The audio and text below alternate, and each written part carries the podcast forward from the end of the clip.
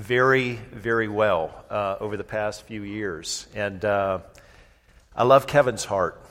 I love Kevin's passion for ministry. And, and I love his love for Incline Church.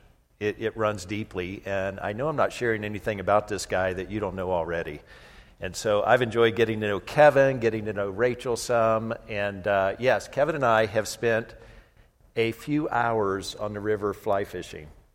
And uh, Kevin is relentless at fly fishing. I love fly fishing. Uh, and, and, I love seeing I love seeing Kevin on the river fly fishing. Um, so it is, it is good to be with you here this morning. You know, one of, the, one of the questions that I get to ask pastors on a pretty consistent basis in our work at Pastor Serve is this question How is it with your soul? How is it with your soul? So I ask this question to you, Incline Church. How is it with your soul here this morning? It is well.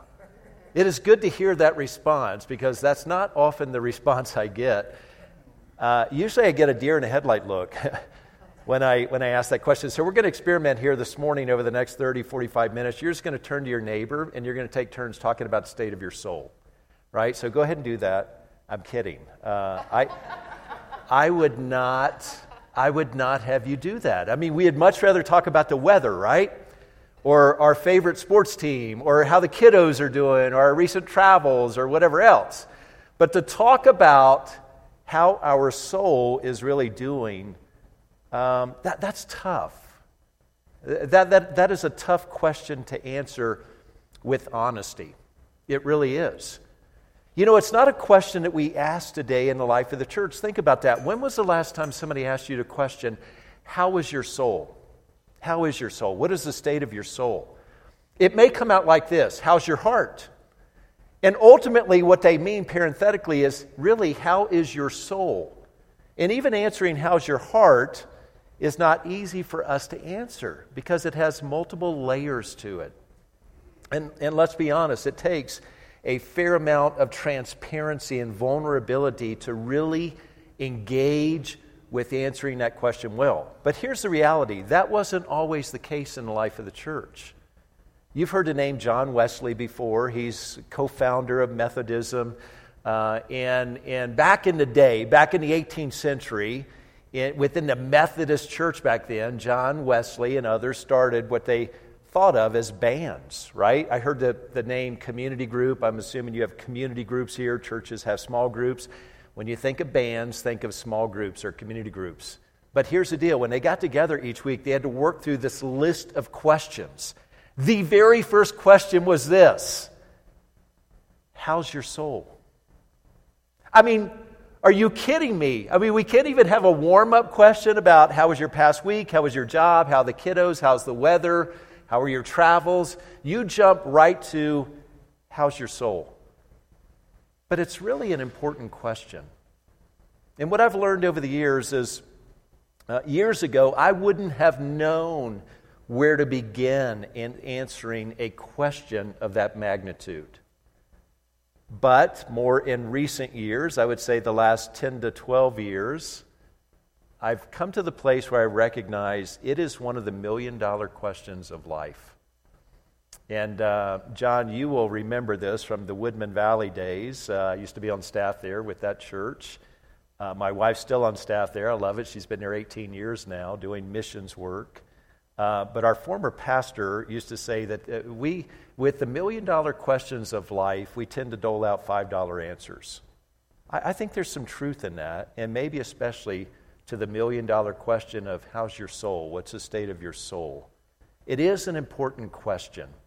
And so, over the next couple weeks, we're going to talk about this idea of soul.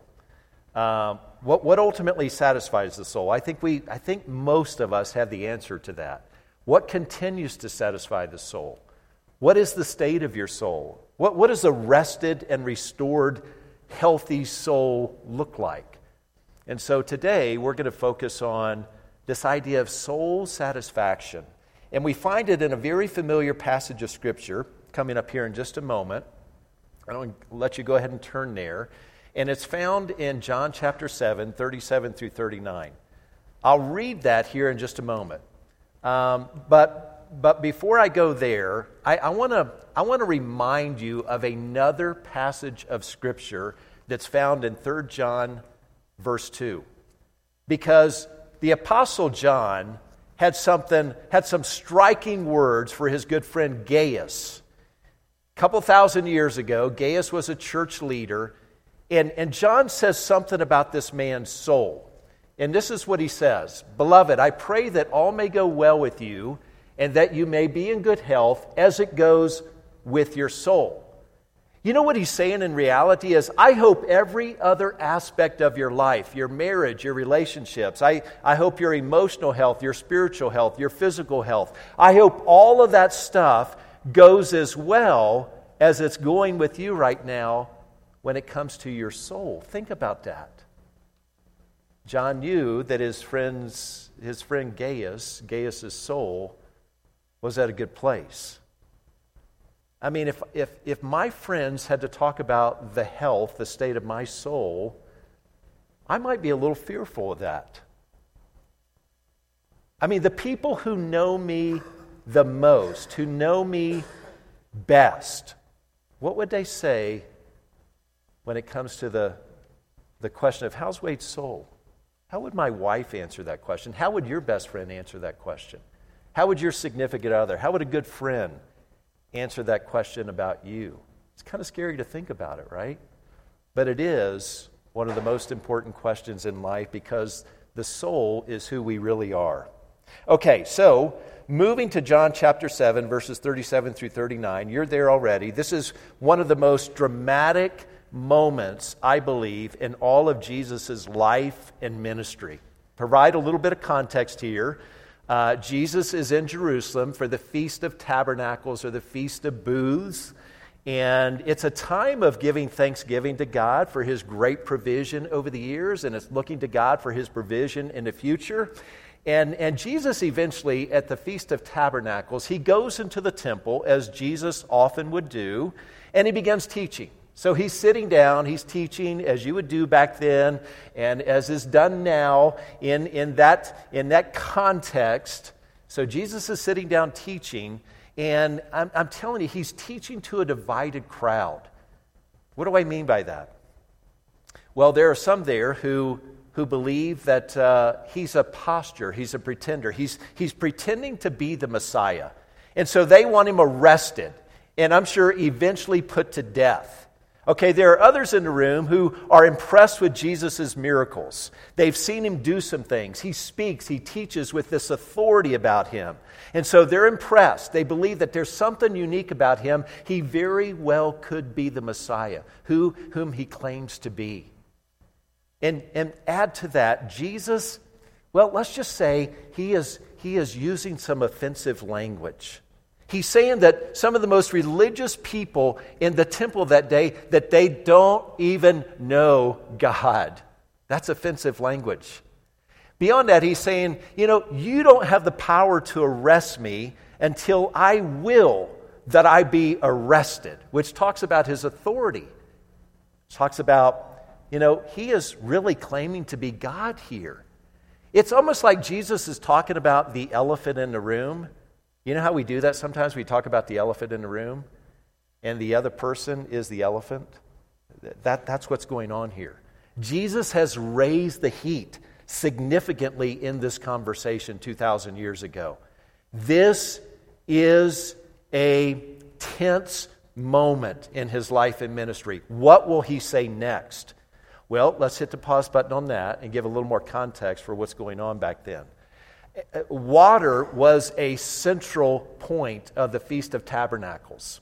And, and the priests would go out the first six days of this week long celebration that really celebrated the, the harvest of the grapes and, and olives. And, and so the priest would go out to the pool of Siloam. He would march in procession out there with all these people following him. And, and he would go to the pool of Siloam with this golden vessel and he would dip out of the pool of Siloam and fill this golden vessel, and then he would turn around, march in procession back to the temple. And he, as he was marching back to the temple, the people would recite over and over this very familiar passage of scripture to them from Isaiah 12. And that passage was, Therefore, with joy, you will, you will dip water out of, the, out of the wells of salvation. You will dip water out of the wells of salvation. And the priest would get back to the temple and he would march around the altar, you know, uh, and then he would eventually pour the water out as a drink offering, as, a, as an offering to God. That reminded them that this is the God who brought water out of a rock for the ancient Israelites. This is the God who sustained us as we look in the rearview mirror of our harvest and, and to realize this is the God who provided the moisture, who provided the rains that caused that harvest to come about. This is the same God that we're praying to who's going to bring, you know, the rains for the harvest futuristically. It was the central point of the Feast of Tabernacles, the Feast of Booths. It was huge for these folks, water being a central focus of it and praising God and thanking God for his provision of water. Okay, we go back to the heated moment in the temple with Jesus, the divided crowd, the central point, uh, the focal point of water in the Feast of Tabernacles. What is Jesus going to say next? In light of the heat of the moment, in light of the water being the central point of this passage 2,000 years ago, the Feast of Tabernacles, what's he going to say next? Now we come to John chapter 7, verses 37 through 39. It gives context. On the last day of the feast, we don't know if this was the seventh day or the eighth day, because the, the feast was a week long.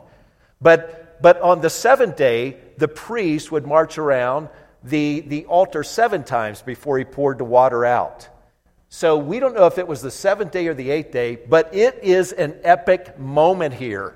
On the last day of the feast, the great day, Jesus stood up and cried out, If anyone thirsts, let him come to me and drink. Whoever believes in me, as the scripture has said, out of his heart, the King James says, interestingly enough, his belly, which is the deepermost part of who we are, out of his belly some translations say spirit, soul. We can take it as spirit or soul, but let's run with soul here. Whoever believes in me, as the scripture has said, out of his soul will flow rivers of living water. Now, this he said about the Spirit, whom those who believed in him were to receive, for as yet the Spirit had not been given because Jesus was not yet glorified. Folks, friends at Incline, I think it's in this passage of Scripture that we find uh, five truths that if we will engage with the five truths in this passage of Scripture from long ago that certainly has relevancy for us today, we will experience this deep satisfaction for our soul. So, five truths. Truth number one your soul is thirsty. Your soul and my soul is thirsty. You know, clearly Jesus is not talking about physical thirst here, though the soul experiences something like a physical thirst. What happens when the body, what happens when you go without water for a significant period of time? Or not even a significant period of time. You go without water for just a few hours. You get thirsty. I get thirsty. You see, the body was made to live on water, the soul was made to live on God. And we experience something like a soul thirst when we are not engaging with Jesus, when we're not engaging with God and all that He has in store for us. You see, this is one of the most significant things to learn about ourselves that we were meant to live on God, to be sustained by Him and, and to know that He is enough, and to rest in this is not a word, but I think it works in this situation to rest in Jesus' enoughness. You won't find it. You won't find it on dictionary.com, I promise you. But Jesus is enough for us. And, and you know, what's fascinating is I think oftentimes we mistake this deep soul thirst that we have for this longing for more. More what? Well, more success, more attention, more approval, more money, more sex, more fun fixes. All these other things in life. And then, when all those things have been met, more, more likes, more views on social media. we know what that's about, right, in our culture today. When all of those things have been accomplished, we still have this deep soul thirst within us because none of those things ultimately satisfy us. You know, I think it, I think it's C.S. Lewis. Well, I know it's C.S. Lewis uh, in, in The Weight of Glory, his work from years ago, where he sums up well what's taken place within us when we pursue these superficial activities or things or longings in our lives. He sums it up well in The Weight of Glory when he says, It would seem that our Lord finds our desires not too strong, but too weak. We are half hearted creatures fooling about with drink and sex and ambition when infinite joy is offered to us. Like an ignorant child who wants to go on making mud pies in a slum because he cannot imagine what is meant by the offer of a holiday at the sea. We are far too easily pleased. Think about the implications of that. Your soul is thirsty. That's truth number one from this passage. Number two, the water is free. The water is free. Remember earlier when the people, I said that they would recite from Isaiah 12, it's Isaiah 12, 3. Therefore, with joy, you will draw water out of the wells of salvation. You know what Jesus is proclaiming here in this passage of Scripture? He is the well of salvation. He is, he is the water, He is the spiritual water that we need for salvation. And only He can provide this spiritual water. He is the source of it, and the source of it is infinite. It is bottomless. It's a bottomless well. It's a bottomless sea. It's a bottomless ocean. And Jesus says, It is free. There is no, there is no idea of earning or meriting this water. It's simply there for those who want it. It's simply there for those who are thirsty. The water is free. Here's the third truth that really attaches to that truth pretty quickly it's there for those who are thirsty, but, but here's the reality the condition is your need. you've, you've got to recognize the need within you, right? And, and the need exists in all of us. We, we were created with the need within us. You know, it's interesting that Jesus did not say, All of you are thirsty. Come to me, therefore. He didn't say that. He said, If anyone is thirsty, there's the condition. If anyone is thirsty, Jesus knew that everybody within earshot of him, he knew that they were thirsty. Jesus knew that all of created humanity was thirsty. But here's, here's the deal you got to recognize the thirst within you. You individually have to recognize the thirst. It's there. It, it, might, get, it might get buried with all the superficial stuff that we pursue in this life, right? I mean, the, the making of mud pies in the slum. I've been there. I know what that's like. That is superficial fulfillment that, that is not lasting in nature. It's very short term. It's a fun fix, and then it, and then it passes. And so Jesus says you have to recognize the thirst that is in you. And, and I've got to tell you, of the people I love most on this earth, um, some do not recognize this thirst. And I would love to be able to say to them, You are thirsty. I'm going to go to Jesus, and that, that's going to take care of it. Well, I do go to Jesus in prayer, and I pray for their soul. I pray for their hearts. I pray for their spiritual journey. But I can't bring a person, myself, to that point of desperation for God's intervention. It's recognizing that within yourself. It's of your own volition to say, I am desperate. I've tried all these other things, and they don't work. I need something that's lasting. I need something that's eternal. I can't make that decision. You can't make that decision for somebody else, and that's heartbreaking. It is heartbreaking when we recognize that we can't do that. It could be a son, a daughter, it could be a good friend at school, it could be somebody at work. You can't make that decision for them. You can pray for them, you can encourage them, you can journey with them.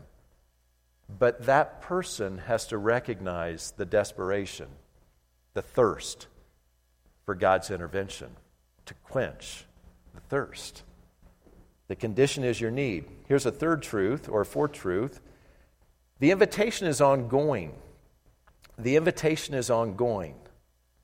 You know this from studying this passage of Scripture, many of you. This verb tense for come in verse 37 carries the idea of continually coming.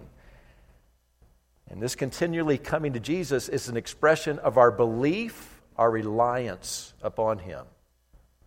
That He's enough. There's enoughness in Him. He sustains us. And Jesus never intended, I don't think, for us to come to Him once you know, to kneel down, to take this long gulp, and to get up and walk away and go, wow, that was good. I think I'm good for the rest of my life, right? He never intended that. But oh, how many times I, I do that. And I go seasons where I'm not drinking from the well of Jesus on a continual basis. That's what he meant. That, that's, that's his desire. That, that, that's where fellowship and intimacy is found. That, that, that's where strength is found. That's where wisdom is found. That's where patience, the fruit of the Spirit, love, joy, peace, patience, kindness, goodness, faithfulness, gentleness, self control. That's where that's found. And I can recognize in my life pretty quickly, well, let me just say my bride can recognize in my life pretty quickly when I've not been drinking deeply from the well of Jesus. And then, you know, and then a conversation, sometimes a bit of a messy conversation. I don't feel the need to elaborate on that.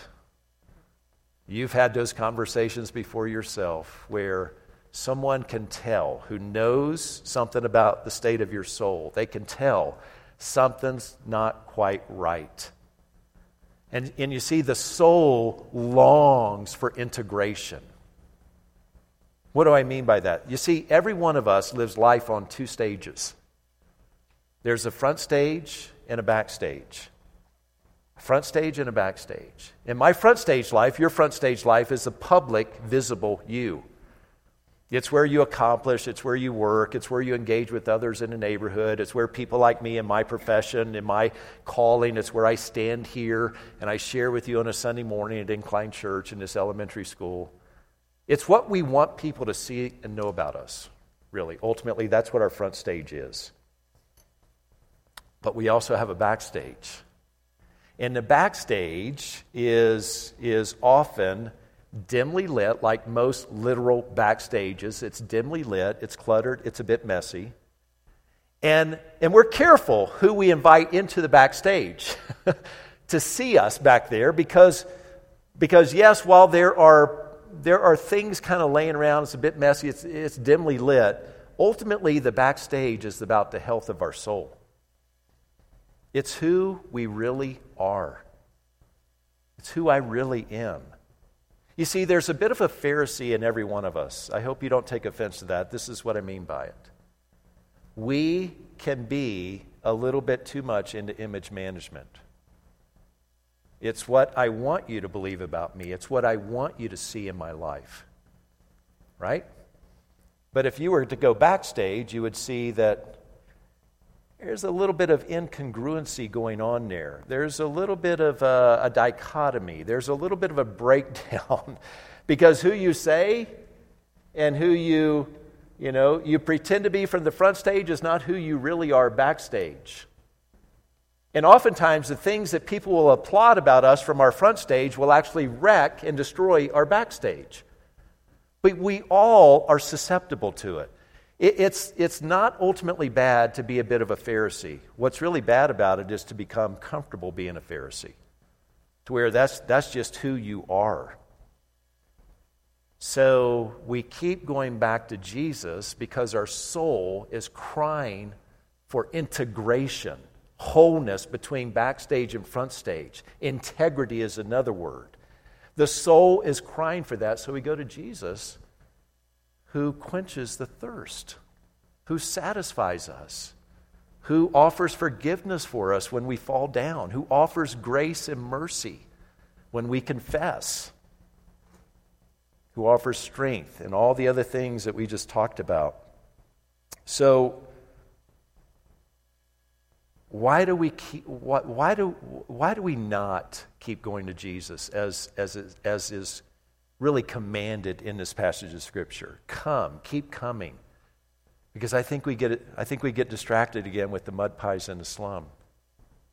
You know, the superficial things that we think bring lasting fulfillment and satisfaction in this life. And that's true. We all have a, prop- a propensity. We are all susceptible to that, right? We all are.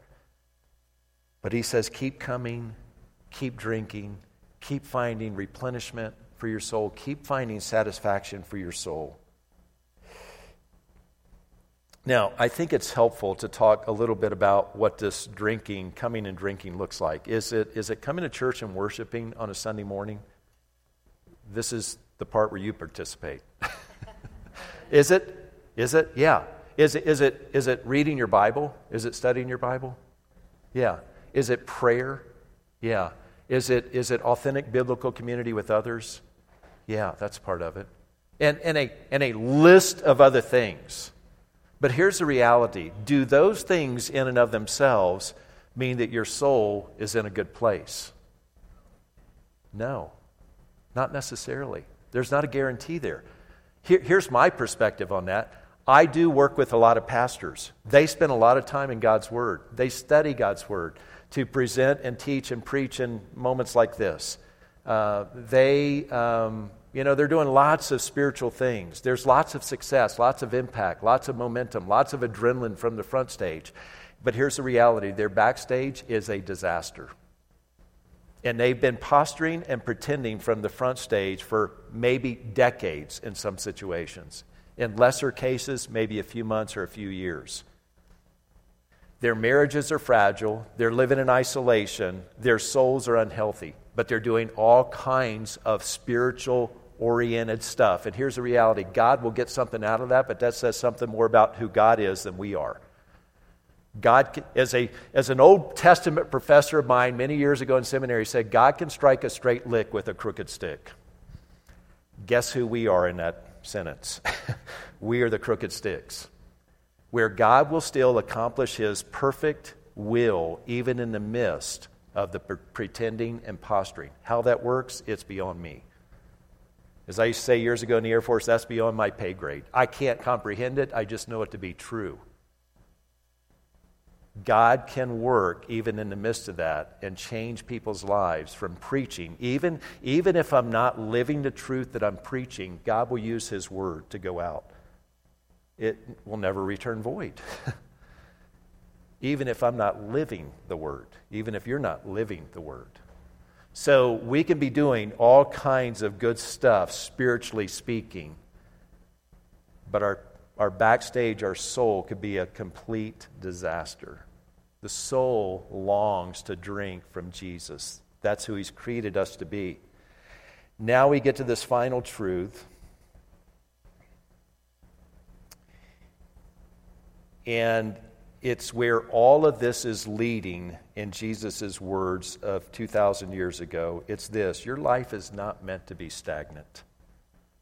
It's not meant to be stagnant. I want to reread 38 and 39 again from John 7, just to recapture again context.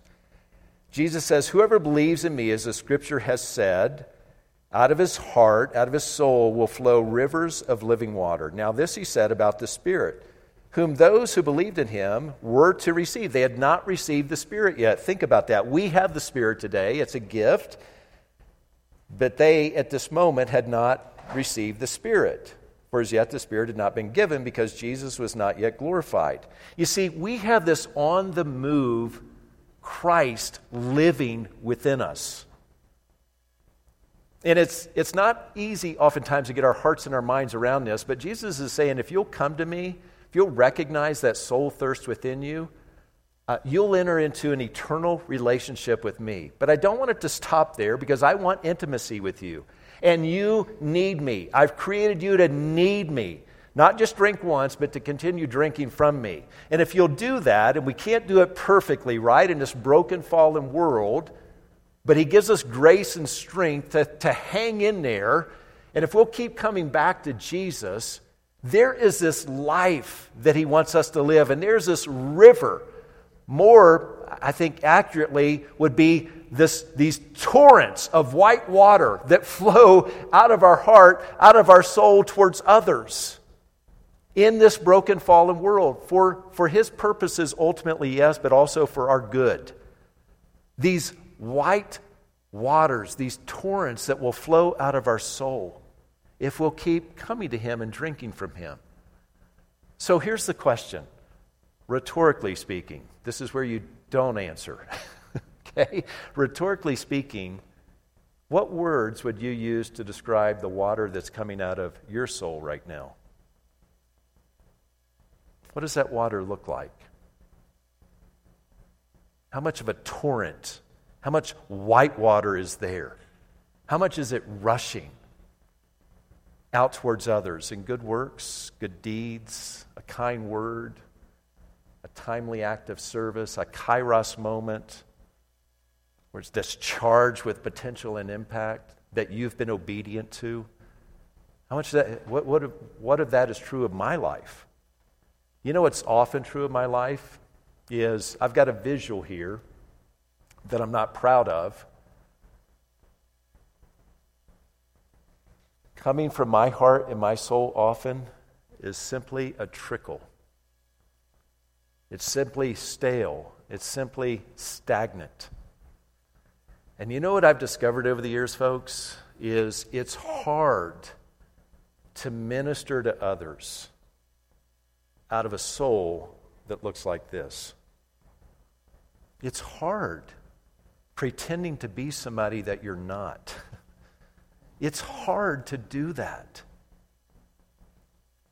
I think it leads to burnout. It leads to compassion fatigue. It leads from people walking away from the church, walking away from ministry, walking away from marriages, walking away from relationships, walking away from jobs and schools, and the list goes on and on. Because that's not a picture of health. That is not what Jesus had in store for us when he spoke these words 2,000 years ago that even have relevancy for us today, right? So, in contrast, this is what I long for, and I know this is what your soul longs for because Jesus has created us this way. In contrast to this visual, that's what he wants. This satisfied, deeply satisfied soul that ministers out of this place of who you are and who you were created to be. Those words, as Jesus looked out at his audience 2,000 years ago, he knew every person in this room had this deep soul thirst.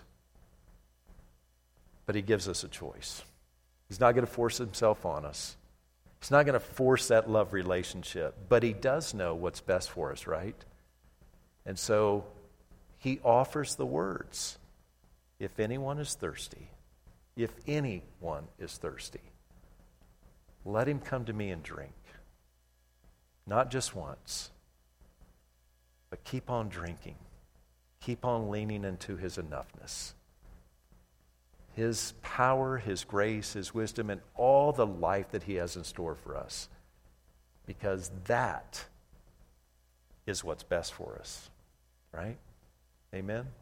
Let me pray. Father, thank you for your love that just continues to pursue us, even, even when we're back in a slum making mud pies. You continue to pursue us. You're relentless in pursuing us because you want a love relationship with us. So thank you for this passage of 2,000 years ago and how it still has relevancy for our lives today. I pray for my friends here at Incline. I look forward to journeying with them next week as well. And I pray that all of us would just uh, perhaps, in a reflective, quiet moment this week, um, revisit this passage. Help us to understand where we are in it, Father. Thank you for how you woo us into your presence and you satisfy our souls deeply. We're grateful for the words, the invitation that was given 2,000 years ago that still stand today. If anyone is thirsty, let him come to me and drink, and keep on drinking. Thank you for the gift of salvation. Thank you for the gift of ministry that comes out of a healthy soul. Thank you for how you accomplish your perfect will and purposes in our lives, God, and the fact that you're sovereign. And you, you have so much more in store for us, I'm sure, than most of us, if not all of us, can imagine or comprehend. But it starts with drinking deeply from you and doing so on an ongoing basis. Thank you. In Christ Jesus' name. Amen.